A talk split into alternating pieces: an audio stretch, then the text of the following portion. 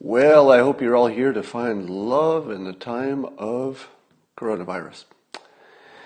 Well, we're we're limping along. we'll get through this thing together. But one way we're going to enjoy the day, despite all of the events in the news, is with a little thing called the simultaneous sip. Now, I know you're thinking, but Scott, the simultaneous sip can't cure the coronavirus, can it? To which I say, you don't know until you try. So, all you need is a cup or a mug or a glass, a tank or chalice or stein, a canteen, jug or flask, a vessel of any kind. Fill it with your favorite liquid. I like coffee. And join me now for the unparalleled pleasure, the dopamine hit of the day, the thing that makes everything better. It's called the simultaneous sip. Go. Ah. Well, the uh, dumbest presidential candidate in the history of candidates, Joe Biden, whose uh, addled brain is barely functioning at this point, I think we could agree. He has decided uh, to go public and prove to the world that he doesn't understand the strategy against the coronavirus. All right, I'm going to read his uh, something he said yesterday, and tell me if you think he understands what the strategy is. Because the CDC has a strategy, and it's to flatten the curve. Those are their exact words. Nobody is trying to keep the virus from getting in, because that can't be done. And nobody thinks it can be done. There are no experts who think we can stop the spread of the disease. None. If you think that, it's time to change your mind. the disease is coming. It could be 40 to 70% of the public get it. And that's actually the only way it'll ever stop because you have to have enough herd immunity that the odds of spreading it aren't that high because it always hits somebody who's already got it and is immune. So that's the strategy. The strategy is to slow it down. And that's it. That's the only strategy, and everybody agrees that's the strategy. The CDC says it clearly and often. Here's what Joe Biden says quote, a wall will not stop the coronavirus. All right, we're done there, right? Aren't we done? He can't be president. We're in the middle of a crisis, and he can't tell the difference between slowing something down because that's the best we can do and stopping it. A wall will not stop a coronavirus. How does that have anything to do with anything? Okay, let's, let's say that's just politics and we'll let that pass. Uh, and then he went on and said, uh, banning all travel from Europe or any other part of the world will not stop it. Biden continued, taking aim at the temporary travel policy. I'm Joe Biden, you just proved you can't be president. Because if you think that the travel ban was to stop it, you're missing the whole important part, which is that it can't be stopped. The important part is slowing it down and flattening the curve. And Joe Biden, if you don't know that by now, you really can't be president. And was there nobody on his team who could advise him that the strategy is to flatten the curve? Nobody noticed? Nobody's paying attention? Has anybody watched any of the CDC um, stuff at all? Somebody asked me, "What's this going to look? What it, what will it look like if uh, Kamala Harris becomes the vice president and, and looks like she's a nursemaid for a declining Biden?" And I said, "Unfortunately for them, it's going to look like a uh, driving Miss Daisy situation."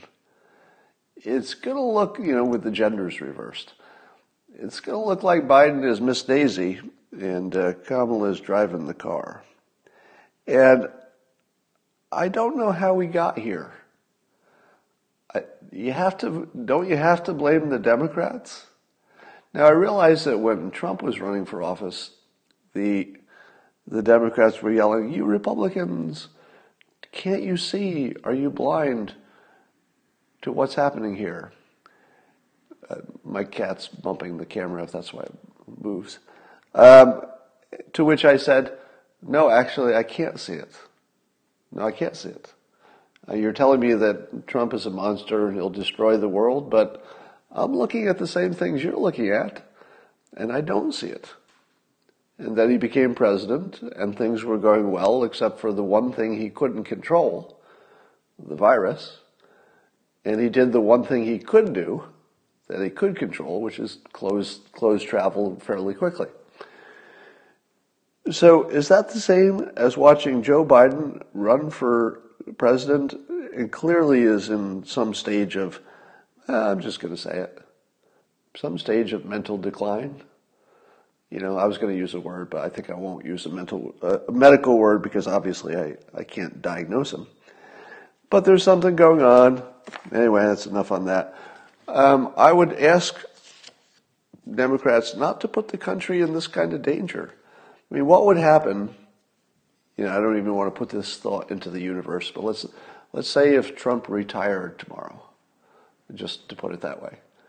What would be the backup plan? I mean, of course, vice president, but for 2021, could we survive a President Biden whose brain is clearly not working? What do you say, Democrats? I, you know what I need to do is I, I need to get someone as a guest or, or, now this is interesting. I've never talked to anybody in person who, who supported Biden and also thought his brain was working. Have you? How can it be that I've never talked to anybody who think Biden's brain is working? Now I have talked to people who support Biden. But I've never heard them say directly, yeah, I'm looking at him and he looks fine to me. Because I don't think it's a thing. I don't think there's any Democrat who can look you in the eyes and be honest. I mean, anybody can lie, but, and be honest and say, you know, I don't see anything wrong. I'm watching the videos you are. I guess those videos are just sort of taken out of context. So, you know, you're being fooled. There's, there's nothing wrong with Joe Biden. Have you ever, have you, have you been in person with somebody you know, you know, not just somebody on TV who could lie, of course, but somebody you know. Will they look you in the eye and say, I'm, I'm looking at those videos, he looks fine to me? I don't know. Is that ever going to happen? Um, let's stop arguing about whether people are panicking or not panicking. That's word thinking. Let's just call it preparing. Every time somebody says, so and so is panicking, or are you panicking, or who's panicking, or panic, panic, panic, immediately just replace the word with preparation. Because nobody knows the right amount of emotional investment. you know, don't worry about my internal state. Worry about what I do. Uh, and let's just call it preparing. So every time somebody uses that other P word, immediately correct them and say, well, the only thing we know is that we're preparing. You know, I, I don't think we can define the exact proper amount of worry, which, by the way, should be different for each person depending on your situation. All right. Uh, Joel Pollak uh, wrote an amazing piece in Breitbart uh, today, and you can see it in my Twitter feed. I retweeted it, I tweeted it, and um, he's comparing the timelines of impeachment with the timelines of the beginning of the coronavirus before the United States was fully engaged. And there's a complete cross, there's a complete overlap. In other words, when the government of the United States should have been putting its focus on the coronavirus really early, it was instead distracted by the impeachment process. And I don't think, you know, of course the Democrats have always been saying, hey, we can, we can walk and chew gum at the same time. But they didn't. You don't have to wonder, could they walk and chew gum at the same time? That question doesn't have to be asked anymore. You don't have to ask, is it possible? You can simply look at what happened. It didn't happen. They walked and they did not chew gum. Now, maybe they could have. Maybe. Maybe if you talk to them, say, you know, we could have done both things, but we didn't. So it doesn't matter if you can walk and chew gum if you're not willing to.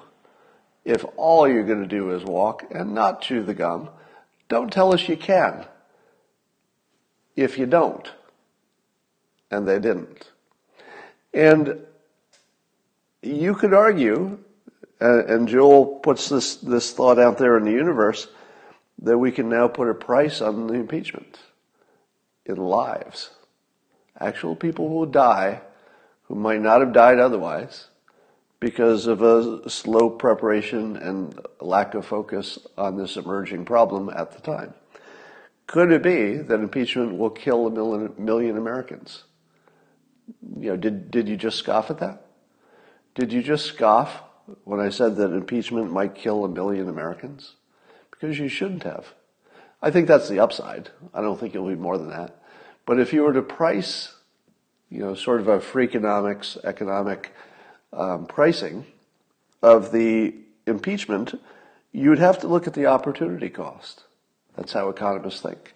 They say if we're doing this, we can't simultaneously be doing this other thing because you can't be everywhere at once. Uh, it's true with money, but it's true with any resource. If you're doing something, you can't be doing something else with the same resources. So, I think the argument is fairly solid that a late start will make a big difference in the outcomes, and we probably got started later than we should have. I mean, we should have been printing ventilators like crazy in mid January, so we didn't have to worry about it in February and March. All right, here's a question that's really making me angry. And I don't know the answer to this, which is why are we not seeing reporting on the ground of an actual manufacturing company in the United States who's going, you know, balls to the wall to ramp up to make ventilators, even if they've never made a ventilator before. Now, is that because it's not happening? Is that because there's only one little ventilator company in the United States and all the rest of them are in other countries and that poor little company can't do anything so it's better to ignore it and and just people are going to die because we don't have enough ventilators? What exactly is happening with the ventilator situation?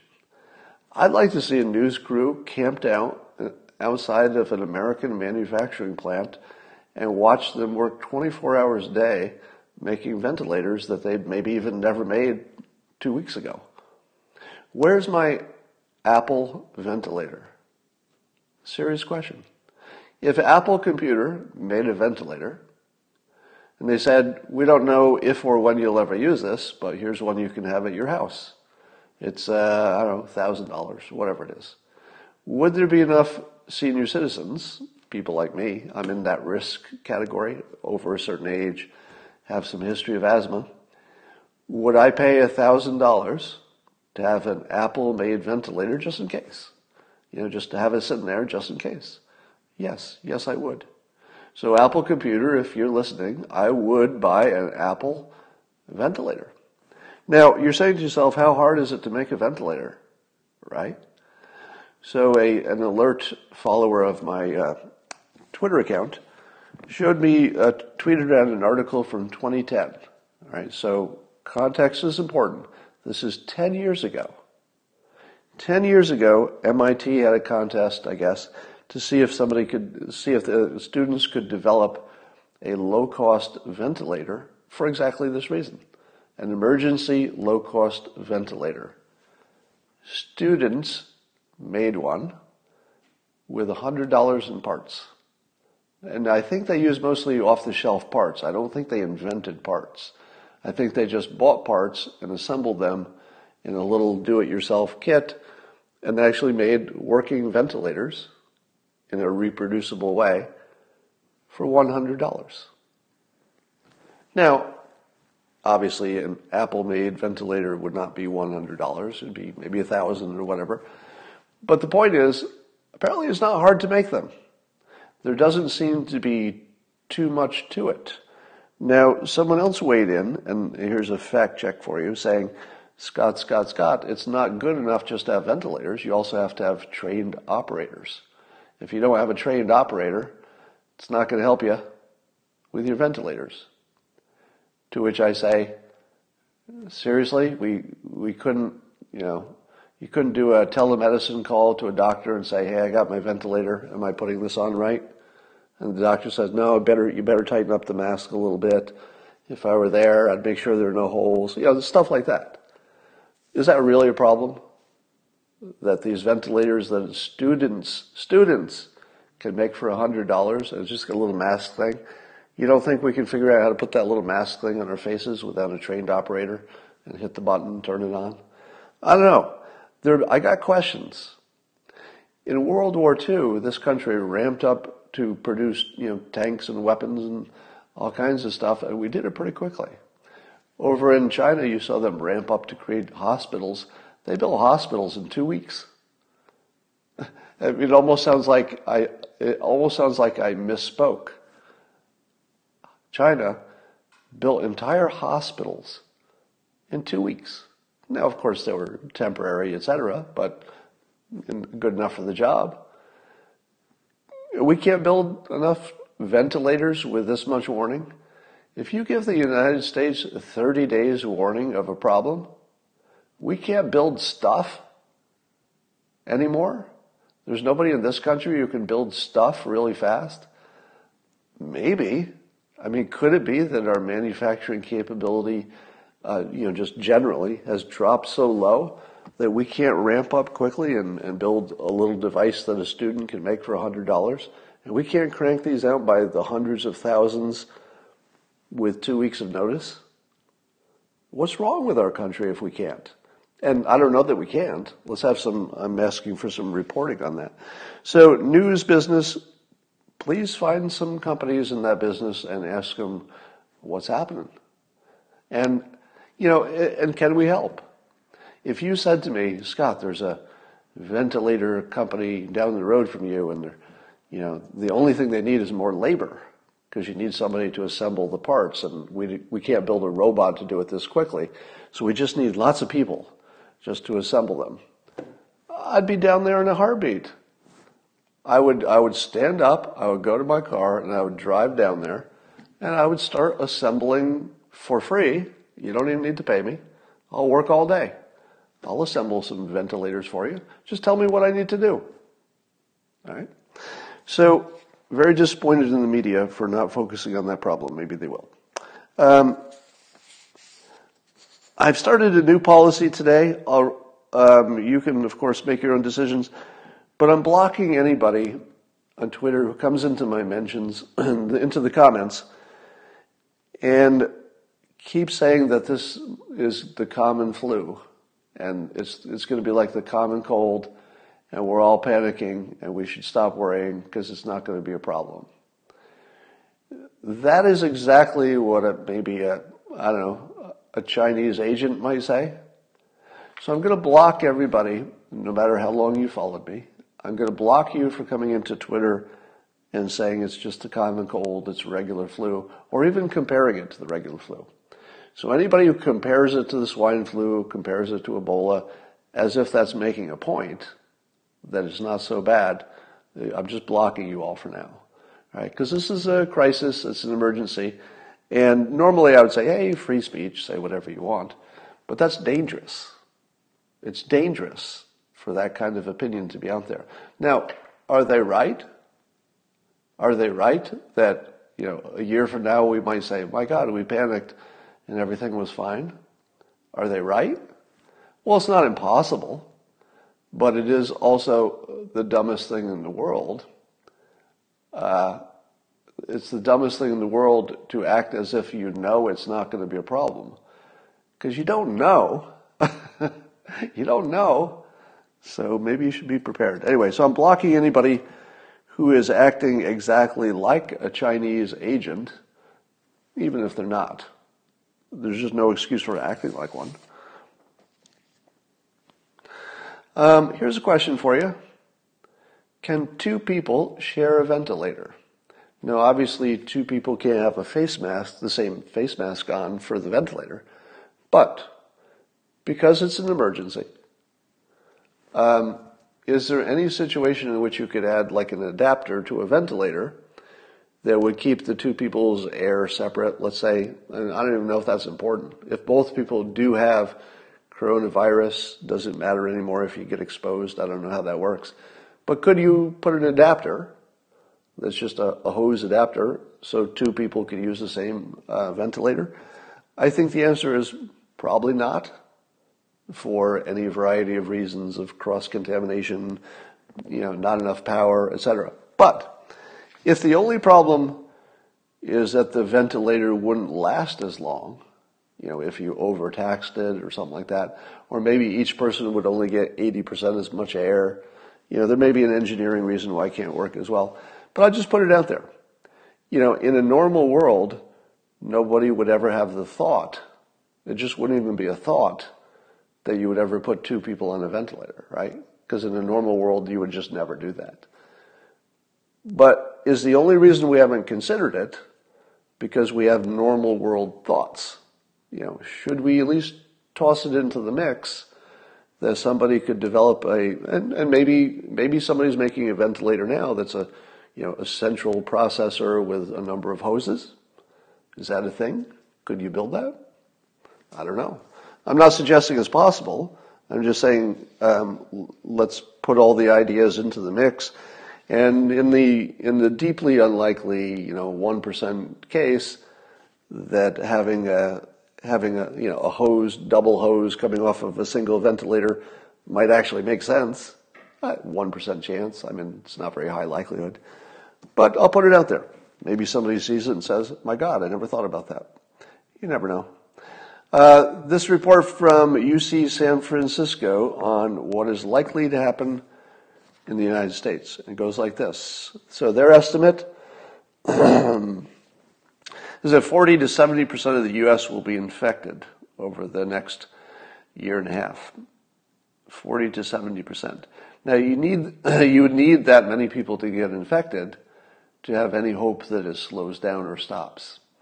Because you have to have enough people who can't get it again because they've already been exposed and have some immunity, presumably, I mean, I think we're agreed that it creates immunity if you've had it once, but I guess we should get a confirmation on that as well. Um, and they estimate that 1.5 million Americans may die compared to a seasonal flu that might be 50,000. See, this is why I'm blocking people who are comparing. Because they're doing that dumb thing where they're comparing the number of people who have died already from this flu to the total number who will ever die from the other flu. So it's like a few hundred compared to 50,000. But the real number, of course, is the risk number, that it could be 1.5 million people, mostly old people, um, compared to 50,000. That's not really close. Those are different problems. Um, fatality range, they're still saying is in the range of uh, 10 times as much as the regular flu there's some reason to hope that that could be downgraded when we have more information. Uh, this assumes no drug is found, and I think that's fair. So 1.5 million people dying who might not have died otherwise, or at least not so well. They all, everybody dies, everybody dies, uh, but wouldn't have happened that quickly, or for that reason. Um, here's something I would like my government to do for me. Uh, so schools are closing in various places in the country, not everywhere. So I, last I checked, three states had closed, and a lot of individual private schools and stuff are probably closed. So schools are closing. I don't see much hope that that won't be widespread. In other words, I think most of the states, if not all, are going to close schools. We'll probably have to. So I think school closings are coming. Um, here's what I need from my government to make that work.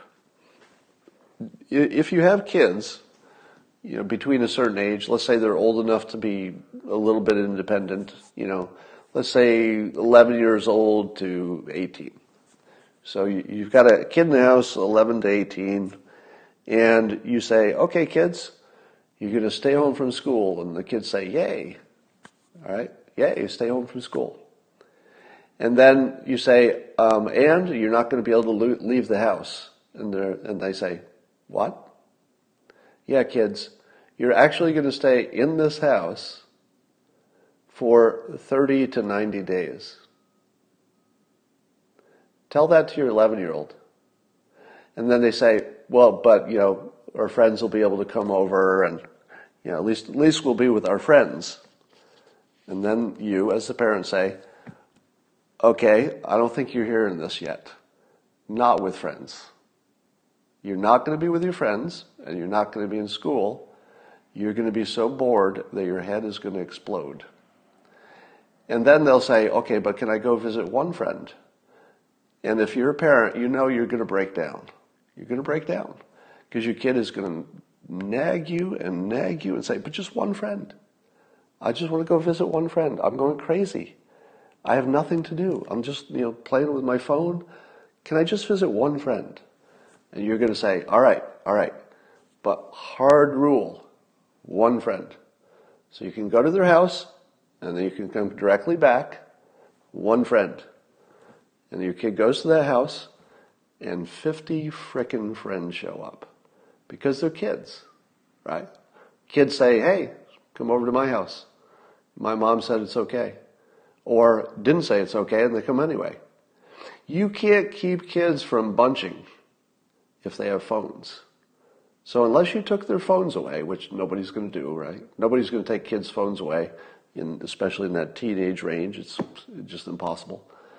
If you don't take their phones away, they call each other and they say, Hey, I got permission to go to one friend's house. Meet me there. Kids will not comply. They will not comply. There isn't the slightest chance that when they walk out of the house, they will comply. They will not. So you have to plan a world in which there's massive non-compliance. I want my government to do this um, assuming more schools close or even the amount they have. I want my government to issue an executive order telling kids how much or if they should socialize. In other words, I want my government to tell me as a parent what to tell the kid. Because the only hope I have is to tell my kid, my God, I, I would let you go play with your one friend. I really would. I mean, I think it's reasonable. But it's the law. There's an executive order. It's the law. We could get arrested. Now, could it be a law? Would you get arrested? No. But these are kids. You're going to have to lie to them. You're going to have to lie to them and tell them it's a law. Otherwise, there's no chance of compliance. And even then, there's not much chance. But it would help. So I would like my government to, um, assuming schools close, to do some kind of an executive order. Obviously, there's no such thing as a binding order of this type. It wouldn't really be legally um, binding, but parents could use it. They could still tell their kid, look, there's an executive order from the president that says you got to stay inside. It's not me. You know, take, take the pressure off the parents. That's all I'm asking. Um, apparently, China I'd seen stories about this, but honestly didn't believe it. You know, I'd heard stories that Chinese officials were starting to blame the United States for putting the virus in China or starting it ourselves or something like that. And I thought, no, they're not. That's crazy. The, the Chinese government is not blaming the United States for the Wuhan virus. That would just be nuts. And then I saw it. It's actually happening. China, real officials, you know, people with titles on Twitter and stuff, are actually blaming the United States for the Wuhan virus. To which I say, thanks a lot. Oh man, I just stopped myself from really swearing a lot. my my cursing reflex was was just right on the right on the barrel there. Um, thank you, China, for guaranteeing decoupling. You know, there were a lot of there were a lot of reasons to decouple before this virus came out, and I, I've been one of the most vocal people saying we should do it. Now that doesn't mean we do it tomorrow. It just means that that should be a national strategy to get our stuff out of China, move our manufacturing back, and become less dependent because they actually uh, not only did they blame us for it, But here's the good part the good part being the bad part.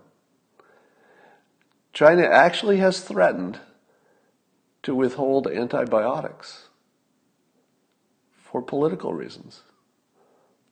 What? Are you kidding me? We have critical manufacturing in a country that just threatened to use access to medicine as a weapon against us. Decoupling is on. There isn't anything that could stop decoupling now. Let, let, me, let me state this as a fact and see if any of you disagree with it. Four months ago, when I was putting hashtag decouple in every other tweet, and I was saying, people, people, people, we have to decouple. You know, other people were saying it too. I'm not the only one. But wasn't, wasn't the general reaction to that, well, that's a little extreme. We're not going to decouple from China. You know, I mean, we got our problems. We'll work through it. It's normal. We're not going to decouple. What do you think now? Now that now that we put critical um, pharmaceuticals in China, and they just threatened to use that against us. Now, maybe they won't. My guess is they won't use it against us. It would be too dangerous. But once they've threatened, that's the end of the story. You know, there's, there, you've got lots of variables that you say, oh, how do I weigh this variable? And should we decouple? And maybe we shouldn't. And well, we can work this thing out and we could work that thing out and we could put up with this. So, uh, you know, we don't really need to decouple. I see your argument, but you know, it's sort of a gray area. Not anymore. It's not a gray area now. When a country threatens to withhold antibiotics during a pandemic, that removes all doubt. There's no longer any doubt. Decoupling has to happen, and more importantly, it will. There isn't any chance we're keeping our shit in China anymore. That's over. So whatever you're, planning in terms of you know looking at the future of the world and what, what's going to happen with the economy, et cetera, um, I'm hoping it's good news that we're bringing manufacturing back to the United States. But if you're wondering if we're going to decouple from China, you know, it'll probably be gradual. But it's no longer if. It's no longer if. Once they've threatened our health, doesn't matter if it's an empty threat. Doesn't matter if they meant it. Doesn't matter if they really would have no intention of doing that. None of that matters. The threat is the end of the story. No conversations need to be happened. No debate needs to happen anymore. We need to be on the same side on this. It's time to decouple. All right, it'll happen. Uh, I see Trump blaming Obama for the CDC not being ready for the pandemic. And, you know, you can make the argument that the other guy should have been more prepared, but Trump's had three years on the job, and you know it took eight years of Obama and three years of Trump to not be prepared. Enough, I guess. I mean, th- there is obviously preparation, but um, some deficiency in preparation, testing, for example. Now, I don't, I don't have any tolerance for this anymore. I have no tolerance for blaming the past. I don't have any tolerance for Trump blaming Obama, but I also don't have any tolerance for anybody blaming Trump. It's just backwards thinking during an emergency. We only need to focus forward. If you're spending any of your time tweeting or, you know, blaming the last administration or even blaming what Trump should have done in 2017 as if we knew what to do then, um, it's just wasted time. Please don't waste my time blaming the past. Let's, let's look forward. Um, there's a weird thing happening that I, it's, uh, it's terrible to mention, but I'm going to do it anyway. That the Wuhan virus, and I don't mean this to be a joke, it's just this weird element of the simulation that we live in that this could ever happen. Our biggest problem had been climate change. And it looks like the Wuhan virus is almost designed to solve it. Now, I don't think it's designed. I'm not, not making that claim. I think it's probably natural. But it does seem to really help for climate change because it slowed down the whole economy. And it, you know, it, I'm not sure international travel will ever be the same. But there's an even darker side to this. There's a hashtag trending. If you haven't heard this, this is dark. This is really dark stuff. Apparently, young people who are relatively immune to the Wuhan virus have started a hashtag called Boomer Remover. and you've got to really have a dark sense of humor to laugh at that. And I do, happily. So even though it's about removing me, because I'm, I'm at the tail end of the boomers, um, you can't, you can't ignore the fact that it's weird that young people were blaming a certain generation for climate change, and then this virus comes. It totally removes the smog because all the industrial stuff stopped in the most polluted places, you know, China in particular. And then it started killing the people that they blame for the problem. Has there ever been a virus more, more suited, accidentally, I think, more suited to solve some other problem? And, and so the young people are actually so cold that they're saying, well, you boomers ruined the world for us. Here's a virus that's going to take you out and leave us with your stuff. Maybe not so bad. Wow. Wow. Um, I don't even know what to say about that. That's just, that's just mind boggling. Uh, Martha MacCallum on Fox News asked uh, CMS Administrator Seema Verma if there were enough ventilators in the country. And she asked her uh, four times. And each time she refused to answer the question directly. Instead, just talked about some talking points until Martha was pretty frustrated. But if you avoid a question four times, that is your answer. You can't avoid a question four times and then say, well, I guess there was no answer. No, the answer is the avoiding the question four times. The answer is no. The answer is no, we do not have enough ventilators. But it could be, it's not the dumbest thing in the world for the government maybe not to worry us about it if you can't fix it. So if you can't fix it, maybe somebody in the comments says it's confirmed that the Brazilian president has coronavirus. Um, I was expecting that. I don't know if that's that's just a comment here. I'm not saying that's true, but check your news. Uh, I would I would I've been expecting that news. I've been expecting to hear that the Brazilian president has it because some of the members of his staff did. Um, but check that. I'm not sure if that's true yet. So I wonder if 3D printers will ever become part of emergency preparation. Can you imagine having a 3D printer, and I guess you'd have to project into the future, where the 3D printers are just better and there's a there's a problem that comes up, and the government just sends a, a blueprint down to everybody's 3D printer on how to print your own hundred dollar ventilator. Could you get to a point where you could print a ventilator? Now, before that, you would probably get to a point where you could print a mask, maybe. Maybe print some toilet paper.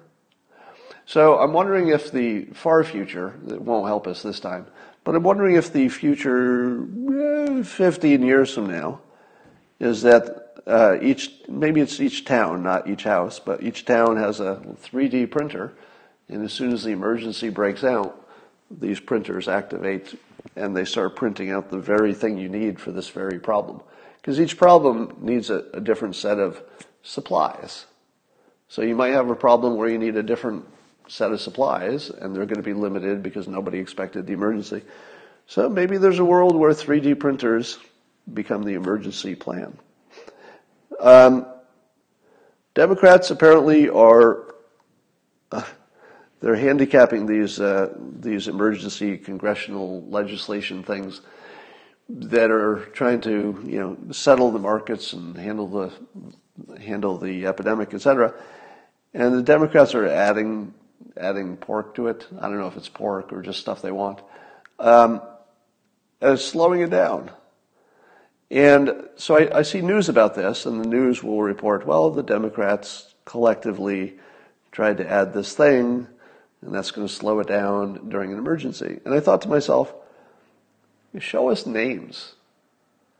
I want to see a, a one page slide that says Congress, you know, somebody proposed this bill to fund the pandemic one way or the other.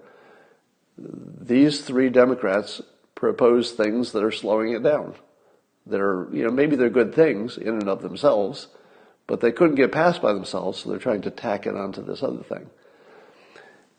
This is an emergency. Let's uh, show the public exactly who is slowing things down. Now, if they can make their case, well, maybe they get an audience for that, and people say, yeah, yeah, it should be slowed down because we should add this extra, you know, element to the bill. Maybe they can make their case. But why don't you know the names, the actual name, the person who's trying to slow down these bills by adding stuff? Now, in a normal world, you don't care. It's like, ah, Democrats are doing this, Republicans are doing this, but this isn't normal. This is an emergency. In an emergency, you have to list all of your resources. And one of the resources is the American public and social media and the news. Tell us who is slowing things down. Can you give us a picture and a name? News media? Show us the people. Is it all of them? Do all of the Republicans want these things? I'm sorry. Do all of the Democrats want these items added to the emergency bills? Well, that'd be good to know. Or is it there are some specific leaders or specific people who are trying to add these things? Because I need to know their names, don't you? Because you're in this now. We're not spectators anymore. We're, we're all in it. This is, this is uh, global. Show me their names. We'll see what we can do about that. Um, that's mostly what I got today. You know, one of the uh, weird, the weird things about this emergency is that 98% of my day can be exactly like it always is, except for the thoughts. You know, my thoughts are sort of preoccupied by this. But 98% of my day is completely normal. And then 2% of the time I think, uh oh, there's some real big problems and they're really close. So I'm in this two worlds mind where everything's normal and it's also a big emergency sort of at the same time and and, and my head is going phasing back and forth depending on what I'm doing at the moment. So that's weird. But one good thing that's come out of it, I think I mentioned this before, I'm taking very seriously the the building up of my personal immunity.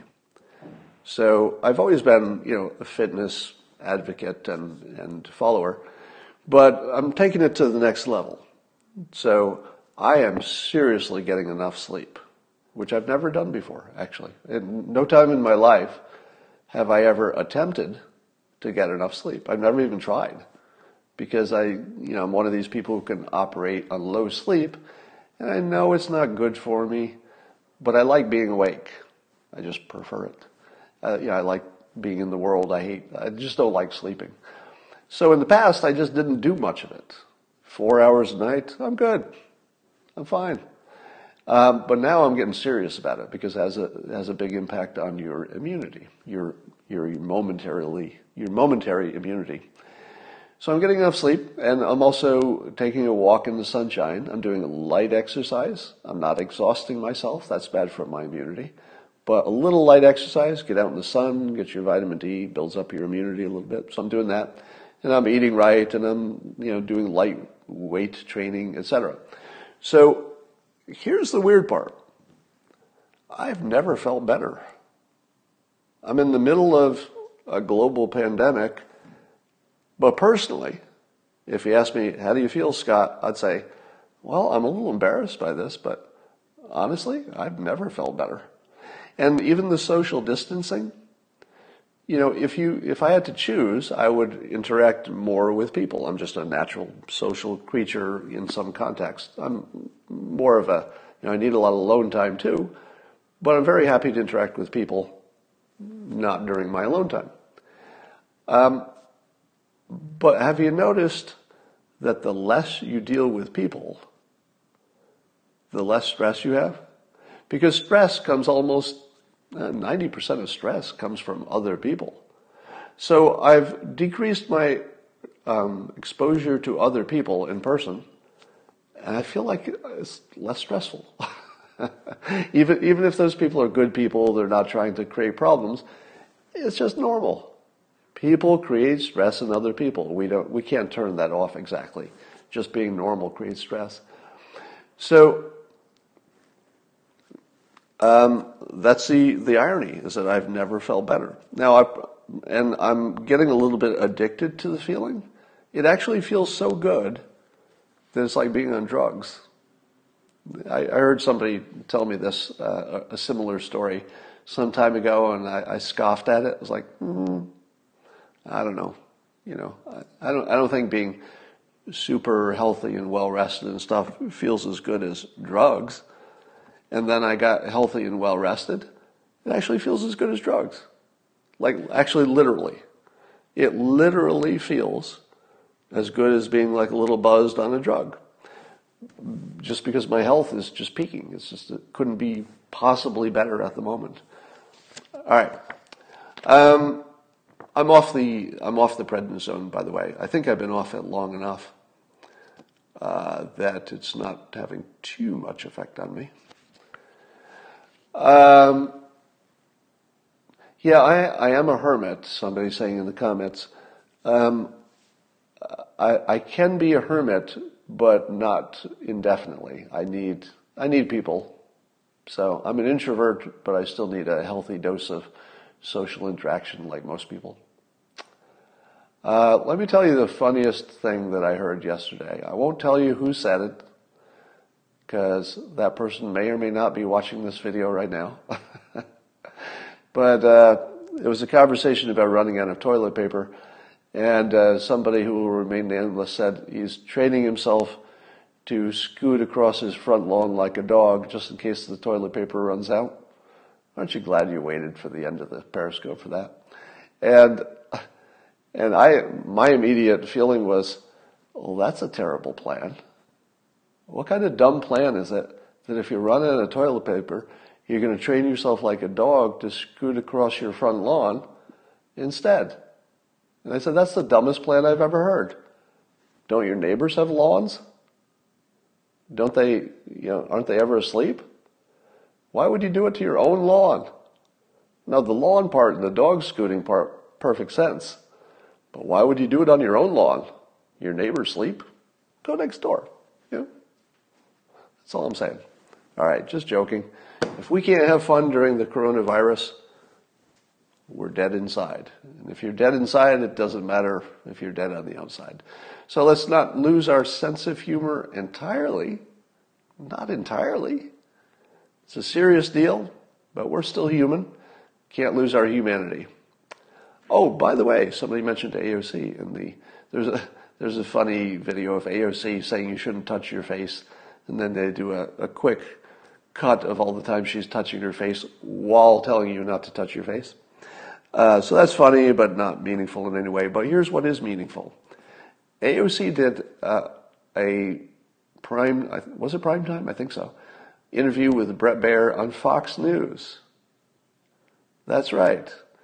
AOC went into the into the lion's den and did an interview on Fox News. Now, why this is important is that Demo, um, Democrats in general are very reluctant to appear on Fox News because it feels like the enemy, and they probably don't think they'll get a fair shake and, and all that stuff. Um, but AOC broke the seal. Now, what do I tell you about master persuaders, people who are good at it? They take free money. If there's a pile of money on a table, everybody will walk by it except the people who are good at this. The people who are good at it will walk by and they'll say, What? Big pile of money on the table? Can I have it? Does this belong to anybody? No, it doesn't. And that's what AOC did. By appearing on Fox News, when other Democrats did not, she raised her national profile in a very substantial way. And yeah, of course, all the people on Fox News are saying, blah, blah, blah, we don't like you, what you said is bad, etc. You won't remember that. You won't remember that. What you will remember is the AOC went on Fox News and wasn't afraid and, and got interviewed by Bret Baier. So first of all, if you're going to go on Fox News, who are you going to pick? All right, you've decided to go on Fox News, you're AOC. Do you pick Sean Hannity? No. no, you don't. Do you pick Tucker Carlson? No. No, you do not. Because they're opinion people and you don't know how that's going to go.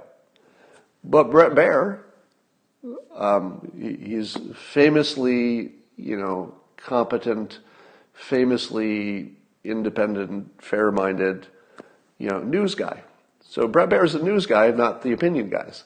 So she picked, in my opinion, you know, maybe Chris Wallace would be another who would be a you know a good choice for this. But she chose well. She chose the right person. I'm sure other people had asked her, but she chose the right one. So I'm just pointing that out as technique. You can you can go back to hating her like you used to. All right. Um, what else we got going on? Somebody says to me, wasn't she a racist POS? Um, yes. Yes, she is. Now, it, you can hold both thoughts. Am I not allowed to hold both of these thoughts? That AOC's you know, statements and preferences, etc., suggest strong racism. But that doesn't stop the fact that she's also tremendously talented as a public figure. Those can both be true. What's wrong with that? I'm not going to be the, the person who's just going to take a side. So if you need that, go somewhere else. If you need me to say there's some good and there's some bad about both sides, came to the right place. All right. Um, and I will talk to you later.